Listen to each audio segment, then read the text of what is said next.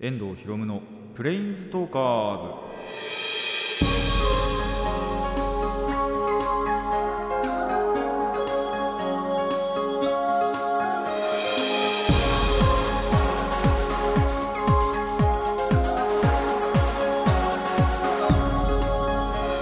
ラジオの前の皆さんこんにちは。遠藤博夢のプレインズトーカーズ。パーソナリティの遠藤博夢です。この番組はマジック・ザ・ギャザリングのプレインズウォーカーたちがさまざまなスカイへ旅できるかごとくさまざまな話をしようという番組です。いやーやっぱりそんなに雨は降ってないなっていう感じはしますね。というよりはまあ連続で降ってないというか一応あの、まあ、前回言った通り梅雨入りはしたっていうことらしいんですが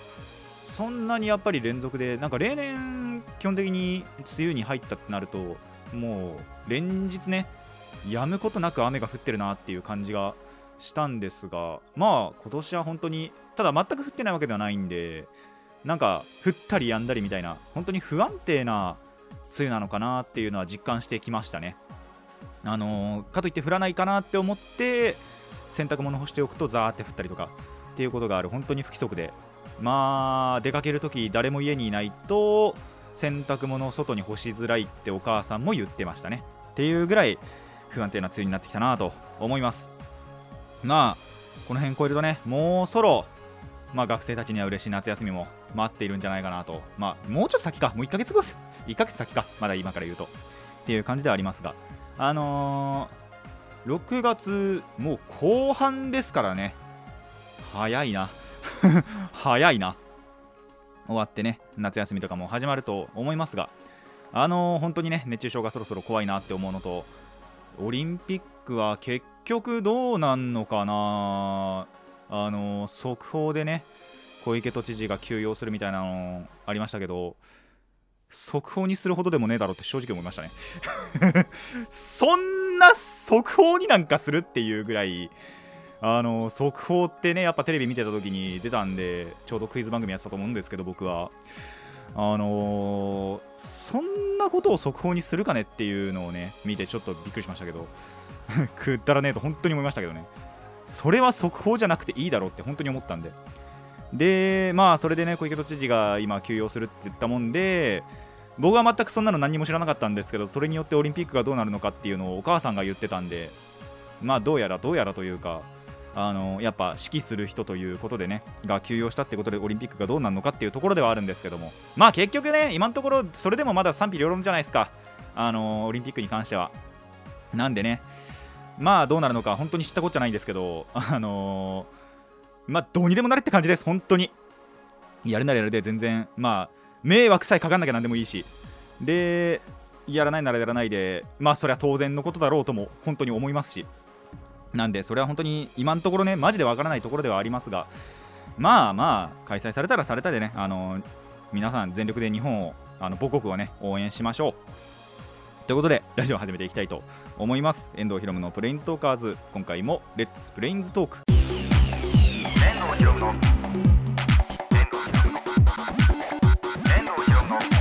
プレインズトーカーズ。改めましてこんにちは。遠藤ひろむですはい、えー妖怪の紹介いつも通り行こうと思います。今回は、えーまあこれも結構有名っちゃ有名ですね。あの名前聞けばパッて思いつくと思います、えー、66尾をね紹介しようと思います。あの姿形は人間と全く変わらないんですが首がね長く伸びるというのが特徴の妖怪。で、えーもう早速ねあのぶち込もうと思うんですけども実は66尾あの66尾まあ今聞くとねこうやってあのまあ創作ものでも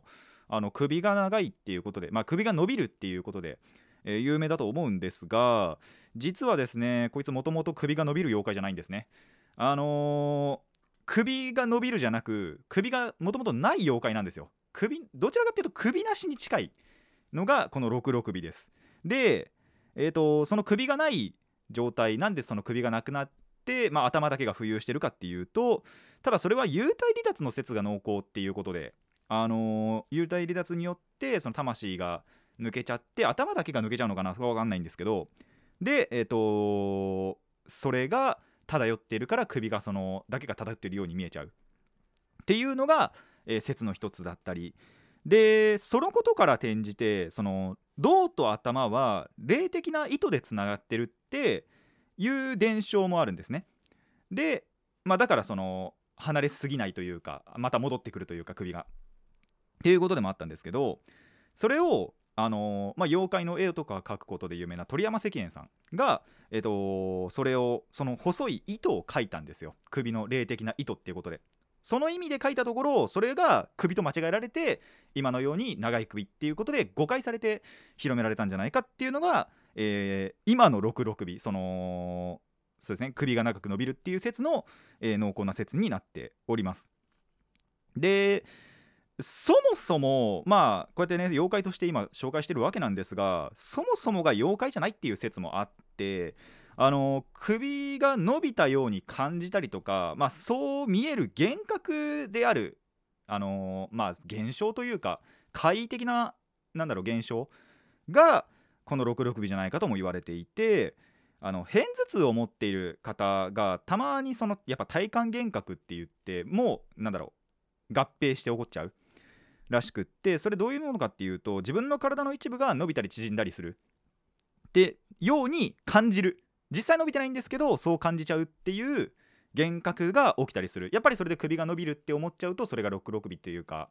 って思っちゃうしあとナルコレプシーって言ってまあなんだろう突発性眠り病。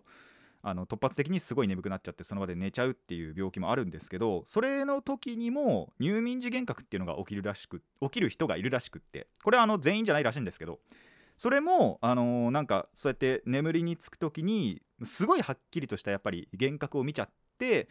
その結果その知人とかの首が浮くっていう幻覚を見たっていうことがこの66尾の伝承につながっているんじゃないかとも言われています。まあ今ではね結構やっぱり創作ものとしても66尾ってちゃんと存在はしてるんですがもともとはね全然違ったりとかでえっ、ー、とまあそもそもが妖怪じゃないっていうこともあるのでそういったところを覚えていただけたらと思います。まあ有名な妖怪多分まだまだいると思うんでねあの次回以降もまた、えー、普通にね妖怪の紹介をしていこうと思います。それではコーナー1個目いきましょう。最初のコーナーはこちらです。ゲームの話。はいあのーいつものね4人のメンバーでではなくあの1人だけちょっとメンバーが変わってちょっと珍しめな4人でまあでも久しぶりですね。な4人で、えー、集まってあの久しぶりにですねデジタルゲームをやってきました。そんなゲームの、えー、ご紹介を今回はしようと思うんですが、えー、何をやったかっつうとオーバークック2というゲーム。えー、まあ、プレイヤーはですね料理人になってお客さんが、あのー、頼んできた料理を提供しようっていうゲームなんですが、まあ、なんで舞台は厨房です。あのー、厨房で料理作って、まあでも、あのー、テーブルにはまでは持っていかないです。あの料理を作って、なんだろう、ベルトコンベヤーみたいのに提出すれば、それでポイントになるという感じなんですが、えー、まあそれぞれね自分のキャラを操作して切ったり焼いたり炊いたり茹でたりして、えーとまあ、最後に皿に盛り付けてこれ皿にちゃんと載せないとね、あのー、提出できないっていうあのベルトコンベヤーのところで皿乗っけないで提出しようとするとあのお皿には載せてくださいって怒られちゃうんで えー、皿に乗っけで、えー、提出すればポイントになると。で時間内にいくつ作れるか、あのー、頼まれる料理が一定の数なんじゃなくてそれはもう無限にあの料理が提供、えーと、お客さんが言ってくるんで、えー、それをいくつ作れるかの、まあ、スコアアタックですね。あのそれでスコアをどんどんどんどん伸ばしていってどこまで稼げるかみたいなっていうのがこのゲームとなっております。でまあ僕はあのー、正直バイトはですねこういう飲食店でバイトしたことないんで分かんないんですけどもどうなんだろう？やっぱ役割分担とかってあるのかな？この人は切ってこの人は炊いてこの人が盛り付けてみたいなのはちょっと分かんないんですけど、えー、このゲームではそういうのが一切ありません。もう一つ一つ一人一人役割決まってなくって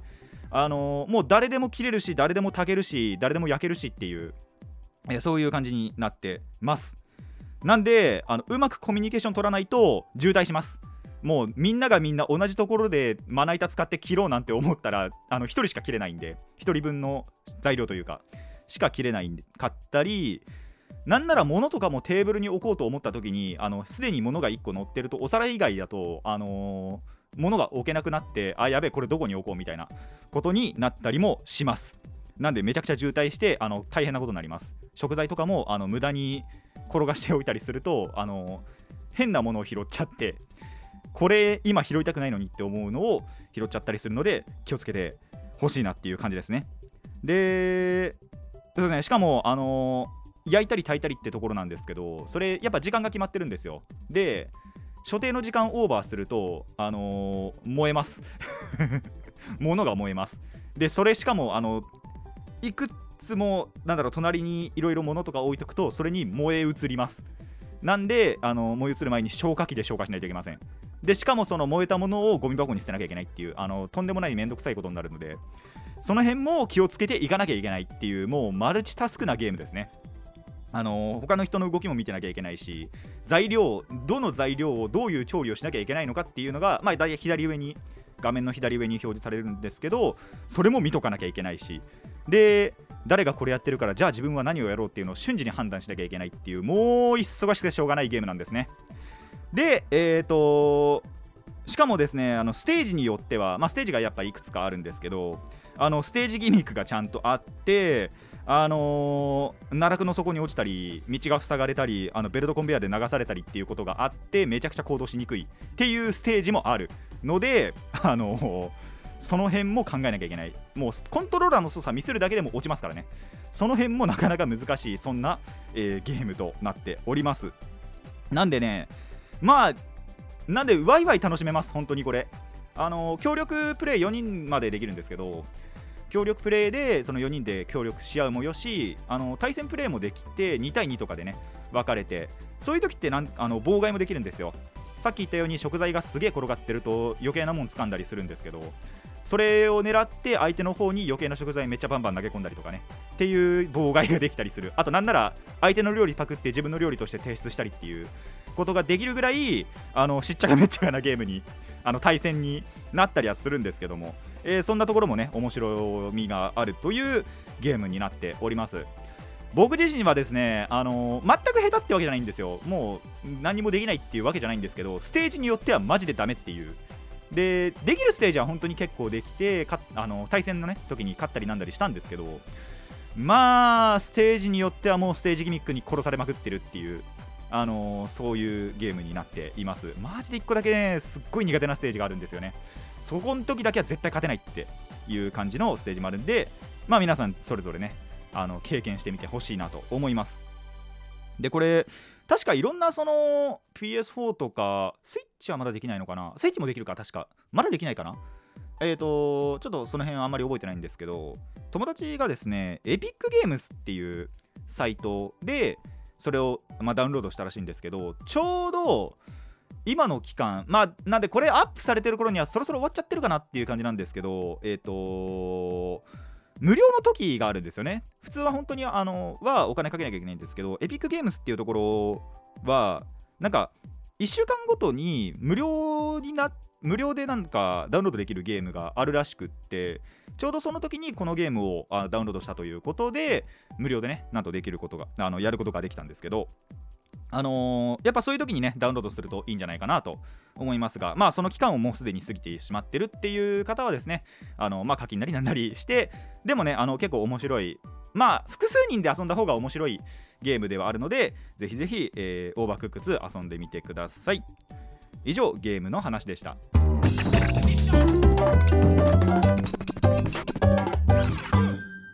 遠藤ひろむのプレインズトーカーズ。続いてはこちらです。やつの話。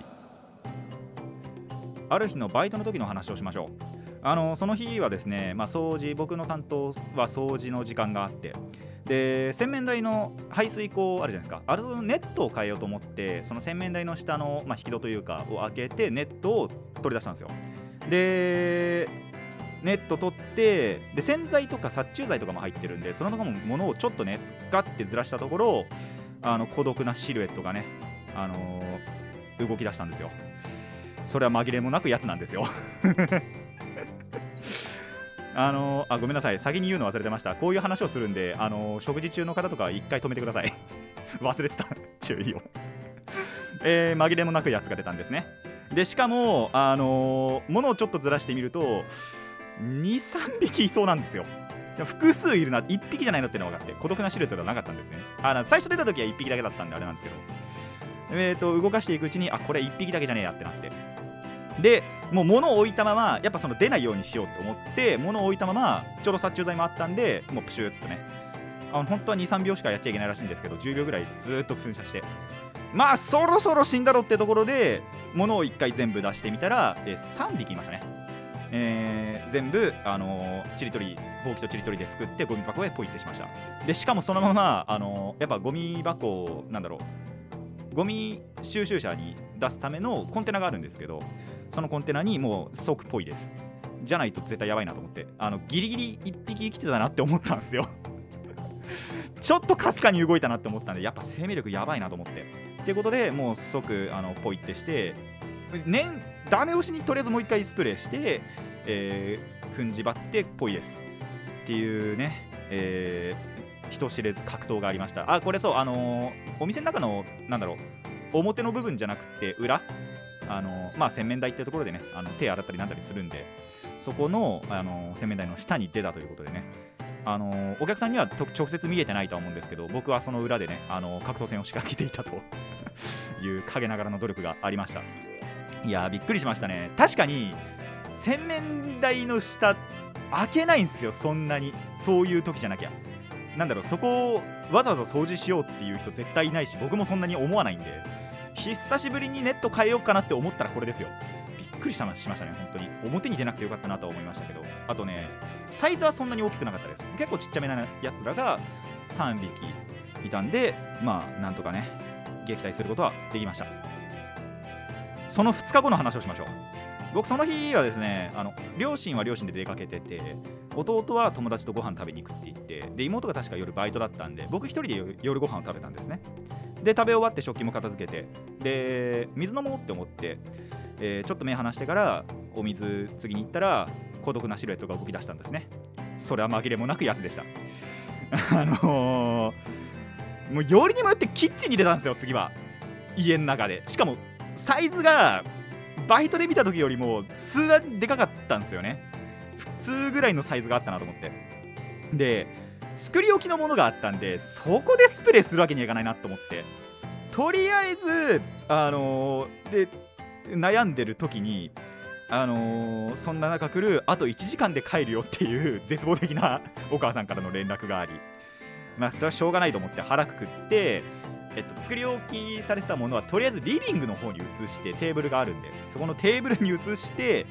でえっ、とまあこれまた1回目離さなきゃいけなかったんですけどスプレーを玄関の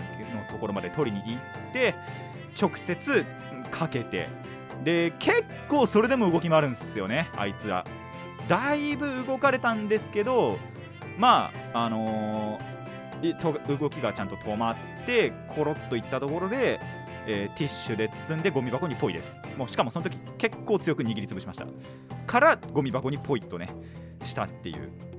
あの、でその1時間後まあもちろん事後報告はしたんですけども あの、帰ってきてから。いやーそんな連続で見るかねっていう感じでしたね。びっくりした。あその時はあの家の時は1匹だったんですけど本当に。1匹だけだったんですけどまあ家の中もうちょっといるのかな怖えなって思いながらあのー、一応ね撃退することはできました。でまあやっぱスプレーしたってことでねちょっとの間はあの時間置かないとなって思ってそれこそ親が帰ってくるまではあの要はフライパンというかそれのままテーブルに置いといたんで何事って思われましたね。あの皆さんもねぜひ冷静にあの仮にね遭遇したとしても冷静に対処しましょう。そうすればねあの二次災害は起こらないと思うので、えー、ぜひぜひ、まあ、そもそもは出ないというのがね、あのー、幸運ではあるんです出ないということが前提というか、あのー、出さないようにするのがねベストなことではあるんですが、まあ、仮に出てしまった時はこうやってね冷静に対処してみてください。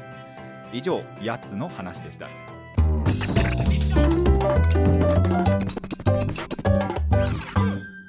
遠藤ひろむのプレインズトーカーズ、えー、思考を凝らしてこんなコーナーをしようと思います。なぞなぞまあ、僕はねあのクイズ番組とか結構よく見るという話をすると思うんですけど、まあ、やっぱなぞなぞとかの方がひらめき問題とかの方がどちらかといえば得意なんですよ。知識問題よりは。あの知識全くないんで。まあゼロでは さすがにゼロではないですけども。そういうちあの世界遺産とかのね知識問題よりは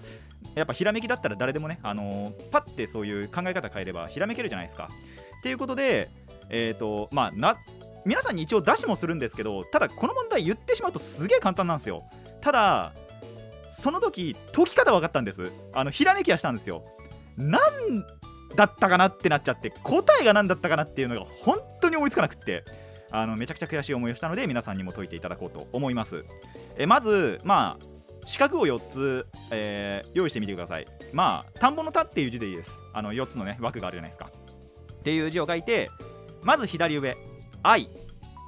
恋愛の愛ですね、えー、その右まあ右上ですね。に、えー、香るという字。で左下高い。じゃあ右下は何でしょう？こういう問題です。まあ漢字1文字が入ります。あのー、本当に一瞬でこのまあ答えというか解き方はマジで分かったんですよ。で漢字がマジで思いつかなくって、えー、答えを聞いた時に、えー、ガチで、えー、悔しかったです。もう忘れねえなと思ってこれ。この答え。あのー、考え方すごい簡単だしあのー、いや本当にまあ書いてみると多分わかると思うんですよ。実際やっぱりこの図で表されてて左上に愛という字があって右上にあ左左上に愛右上に香る左下に高い。って書いてみてください。まあ日本に関することですね。ということであのー、まあ一瞬でね気づく方もいればちょっと考えてやっと分かるっていう方もいると思うんですけどこの右下の漢字が本当に出てこなくって あのー、答え合わせはねエンディングでやろうと思うんですが、えー、マジで悔しかった。もうほんと絶対忘れないあの県民の方マジですみませんって思いましたね。ということでね、ここまで言えばもうわかると思うんですが、えー、なんという字が入るのか、エンディングまでお楽しみにしていてください。まあ、すぐ後ですけどね。えー、ということで、えー、謎謎の話でした。あ、話じゃねえわな、謎謎でした。遠藤ひろむのプレインズトーカーズそろそろお別れの時間になってまいりましたまあ1つ目の話の方からね振り返っていこうかなと思うんですけども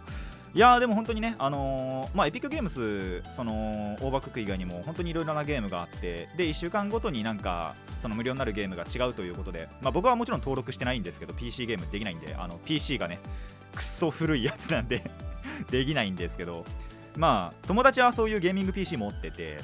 でなんならそう集まった経緯がまたちょっと面白かったんですよね。あのそれができるってなって僕がもう煽ったんですよ。もうそれダウンロードしたんだったらやるしかないよねっつってでその次の日は確かバイトだったんでできなかったんですけどそのまた次の日2日後にはえっとそのまた違う友達が大枠区やる枠っつって集めてでなんかそこの2人で裏で話し合ったのかなって思ったら全くそんなことなかったっていう。それでね、えー、4人集めて、えー、4人で協力プレイもし対戦プレイもしえー、ワイワイ盛り上がったそんな一日だったなと思います。でまあ他にもね本当にいろいろなゲームあると思うので皆さんもあのやりたいなって思ったものがあったら確認してみてください。まあやつはですね本当に北海道以外どこにでもいるんでね。あの日本全国。北海道以外どこにでもいるやつなんで。まさかねそんなに連続で見るとは思わなかったんですけども。いやまあまあまあ、本当に冷静に対処すればね、他には災害、あの二次災害はね、出ないと思いますけども、まあ、冷静になれてよかったなと思います。そのままもうスプレーやってたら、食材ダメになってたと思うんで。で、食材ダメっていう話をすると、うち食材、腐ってる食材あんのかな？もしかしたら。なんかそんな気もしてきましたね。あのお母さん曰く若干心当たりはある あるそうなので、そうどっから入ってきたんだろうとは思いますけども、まあ、どっからでも入れるんでね、あいつも。なんでその辺もね結構対策しないといけないところではあるんですが、まあ、まあまあ出てしまったものはねしょうがないんでいろんな対策対策というかもう自己処理ですよね。出たらもうスプレーみたいなところで、まあ、これからもね対処していこうと。でその時にちゃんとね周りは気をつけてやっていこうと思います。まあ一つ目の話の方というかあのバイトのね時の話はあのお客さんに見られてないところだったしえーと、しかも台のね洗面台の下っていうことだったんでまあそんなに別に被害なんて絶対出ないんで、まあ、せいぜい他のなんだろう洗剤とか殺虫剤と混ざっちゃうのかなっていう感じではあったんですけどもまあほぼほぼ使わないものなんで大丈夫だったかなと思います。2つ目のね話の方はちょっとあの本当に食材があったんで危ねえなって思ったんでそれを移動させてからスプレーしましたけども。なんで皆さんもね同じような経験これからもしありましたらちゃんとね、あの食材どかしてからあの安全にねスプレーをしていただきたいなと思います。さあなぞなぞの答え。まあ分かった方の方が多いと思います、えー、正解は徳です。あの徳島の徳です。まあ左上から順にね愛媛、えー、香川、えー、高知徳島ということで徳が入るんですけど徳島県という県が出てこなかったんですよその時。だから四国ってのは分かる。四国なんだけどあと1県なんだっけってなっちゃって。それがねあのー、マジで悔しいところだったなと思います。もうこれから絶対徳島忘れないなっていう。まあ、同じ問題出ても多分高知とか香川とか多分出てくると思うんですけどなんでか徳島だけ出てこなかったんですよね。ということでね、あのー、これからはね忘れず行こうと思います。徳島県の皆さん本当に申し訳ありませんでした。これ徳島県の人聞いてるかな？申し訳ないわ本当に。聞いてたらね。えー、この番組ではお便りを募集しています。疑問や反論意見はもちろんのこと朗読してほしい作品やあの妖怪の紹介のリクエストなども、えー、募集しております。どのお便りもラジケスネットのメール送信フォームまたはツイッターまでお寄せください。今だにマシュマロを解説していない。早く解説しなきゃな、えー、たくさんのお便りお待ちしています。それでは今回はここまでといたしましょう。遠藤ひろむのプレインズトーカーズ。ここまでのお相手は遠藤ひろむでした。また次回もレッツプレインズトーク